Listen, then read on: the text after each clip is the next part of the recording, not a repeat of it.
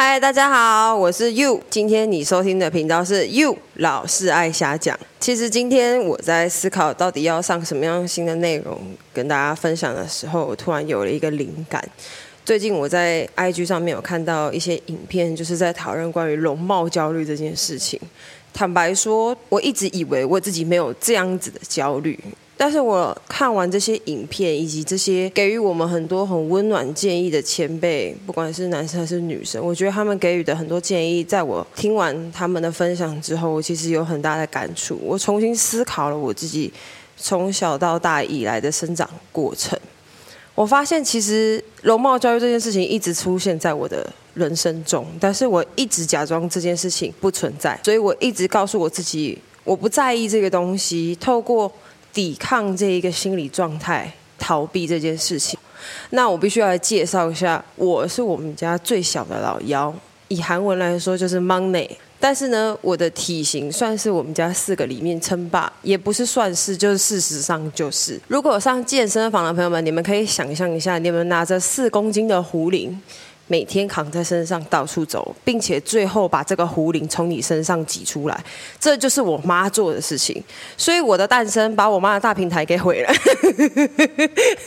止步于此，到我这边结束，因为我让我妈吃了全餐。Anyway，所以我从小的起跑点就是四公斤的壶铃。大家应该多多少少都有去看过新生儿的经验吧？像我的朋友，最近越来越多人就是陆陆续续结婚生小孩，就会需要去看小朋友。当年的我，我妈去看我的时候，所有的小朋友都躺在婴儿箱里面。大家应该知道婴儿箱是什么，就是装 baby 的。但是我妈就是找不到我，最后护士指了一个地方叫我妈去看，那个地方就是洗手台旁边，用洗衣板两片搭起来的一个临时的一个垫地方，我就躺在上面，因为我的长度超过了婴儿箱可以放的长度了，所以我的起跑点呢，赢过了整个医院所有的小孩。当时的我，其实大到甚至在我妈的肚子里面，脚都有点变形了。所以也导致我自己一开始的起跑点骨架就比别人还要大很多。当然不外乎在成长的过程中，我一直都是我们班上女生，不是最高就是第二高，但永远都会是其中第一名，就是最胖。高度不知道不一定，但是体重一定是最重的，因为也吃得多。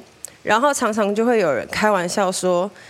啊，全家人的小孩子的养分是不是都被最后一个吃掉了？因为那时候我长得最高，然后又是家里面最重。那时候我也觉得啊，默默的听，然后笑一笑就就过去了。但现在当我长大了以后，我再遇到像这样子的无理取闹的人，说啊，你是不是把姐姐们的养分吃掉了？我就跟他说，我吃啊，吃死他们啊，我让他们饿死啊，就是以一种诙谐的方式带过。但是我这几天就是在看这些影片跟一些心理学的书的时候，他就有提到一个想法是：当你越抵抗这样的思想的时候，其实代表你越在意。然后我最近也在跟很多朋友聊天的时候，我就发现一件很重要的事情是：如果你没有接受跟面对你实际上的样子，你就没有办法看见问题跟解决问题。所以当时的我一直扶摇直上。体重一直呈扶摇直上、步步高升的方式在走，尤其当学校毕了业之后，开始进入工作之后，明明不饿，但是一直靠吃东西跟吃东西这个行为在发泄自己的情绪。我觉得很多事情我可以 handle 得来，我觉得很多情绪我自己可以自己消化，我不需要跟任何人讨论我的情绪的问题，所以我透过吃这件事情来发泄所有的情绪。导致我的体重越来越夸张，甚至开始影响身体健康。所以，当我正视到这个问题，大概是两三年前的时候，我才发现，嗯，身体出现了很大的问题。是去看了很多不同的科别了以后，医生的答案都只有一个，就是你必须减掉你的体重。其实你不用来看医生，你只要减重，所有的问题都可以被解决。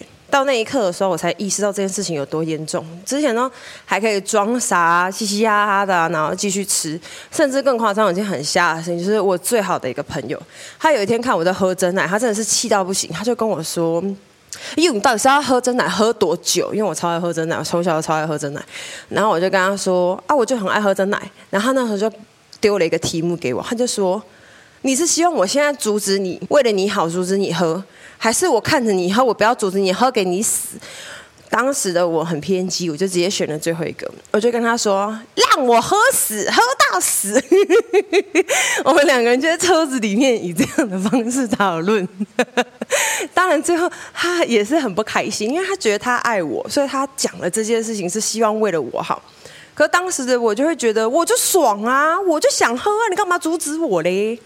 然后我也真的这么做了。但是我之后发现一件事情。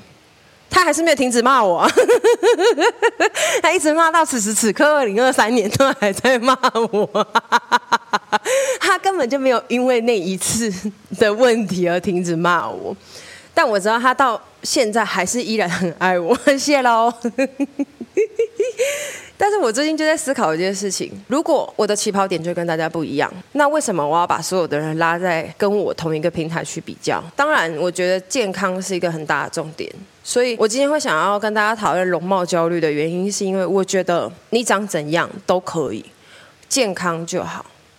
你怎么知道自己健不健康？很简单，你就去做健康检查，哪里有红字，你就把哪里处理好。因为只有你健康了，你感觉到快乐，你整个人才会散发你自己该有的光彩。大家都知道企鹅吧？企鹅是不会飞的鸟类。但我如果硬把企鹅拿来跟别的很漂亮的鸟类比较，你们觉得公平吗？应该不公平吧？但是我们一直在做这件事情啊。我们一直觉得，哦，男生就是应该这样，女生就是应该这样。那你就是硬是把企鹅跟蜂鸟，任何会飞的鸟类做比较。但大家知道你要花钱去南极看企鹅多贵吗？先不要讲南极好了，你连去动物园买企鹅的商品都很贵，因为企鹅很可爱啊。大家不会在意企鹅不会飞，大家只会看见企鹅的可爱。企鹅也活得很开心呢、啊。但是为什么我们却要觉得因为不会飞而评断自己是不对的，是不行，是不够的？所以这也是我自己在今年开始给我自己很多的。调试和调整，我必须面对我自己是企鹅。OK，我不会飞。好。所以嘞，我要健康一点。大家现在手机都很方便吧？你可以上去查，现在的影片资讯这么大，有多少人在提倡怎么运动的教学影片？去看呐、啊！你去看了以后，跟着一起做。做不来没关系，你慢慢试。但是你先去看嘛。我透过慢慢的摸索这些运动的影片，找到怎么样锻炼自己的身体。我不得不说，我最夸张的程度到脂肪肝快要重度，那个时候还在喝真奶，你看见不见？还在喝真奶。因为珍奶真的很好喝，Anyway，但是我之后发现一件事情，我要处理这个问题。到今年我去看医生的时候，医生告诉我，我现在的状态已经是轻微，我只要再努力一点，我可以把脂肪肝这个问题解决。这中间四到五年，大概跟医学报告的依据差不多。但是你知道，能解决脂肪肝的人，在所有脂肪肝患者里面，只有百分之十的人可以解决。当时我看到了这个医学研究报告。有脂肪肝的人，百分之九十没办法解决脂肪肝的问题。以后，我就拿着那个报道传给我所有的姐妹，我跟他们说，我要当那个百分之十的人。谢谢大家，我做到了。但是我还要再继续减少，因为我要把脂肪肝的问题解决。所以前提是我希望大家追求的是健康，而不是容貌。因为你永远不知道你到底是企鹅还是蜂鸟还是野鸭，谁知道呢？只有当你保持在健康的状态。接受自己长得怎么样，过你快乐的生活，你才会知道你自己是什么样子啊！而且那个时候，你身边的人会很清楚的知道，这就是你，不用比较，因为没有人可以拿来比较。这就是我今天想要跟大家分享的小小的一个讨论，期待下次大家在这个频道继续碰面哦，拜拜。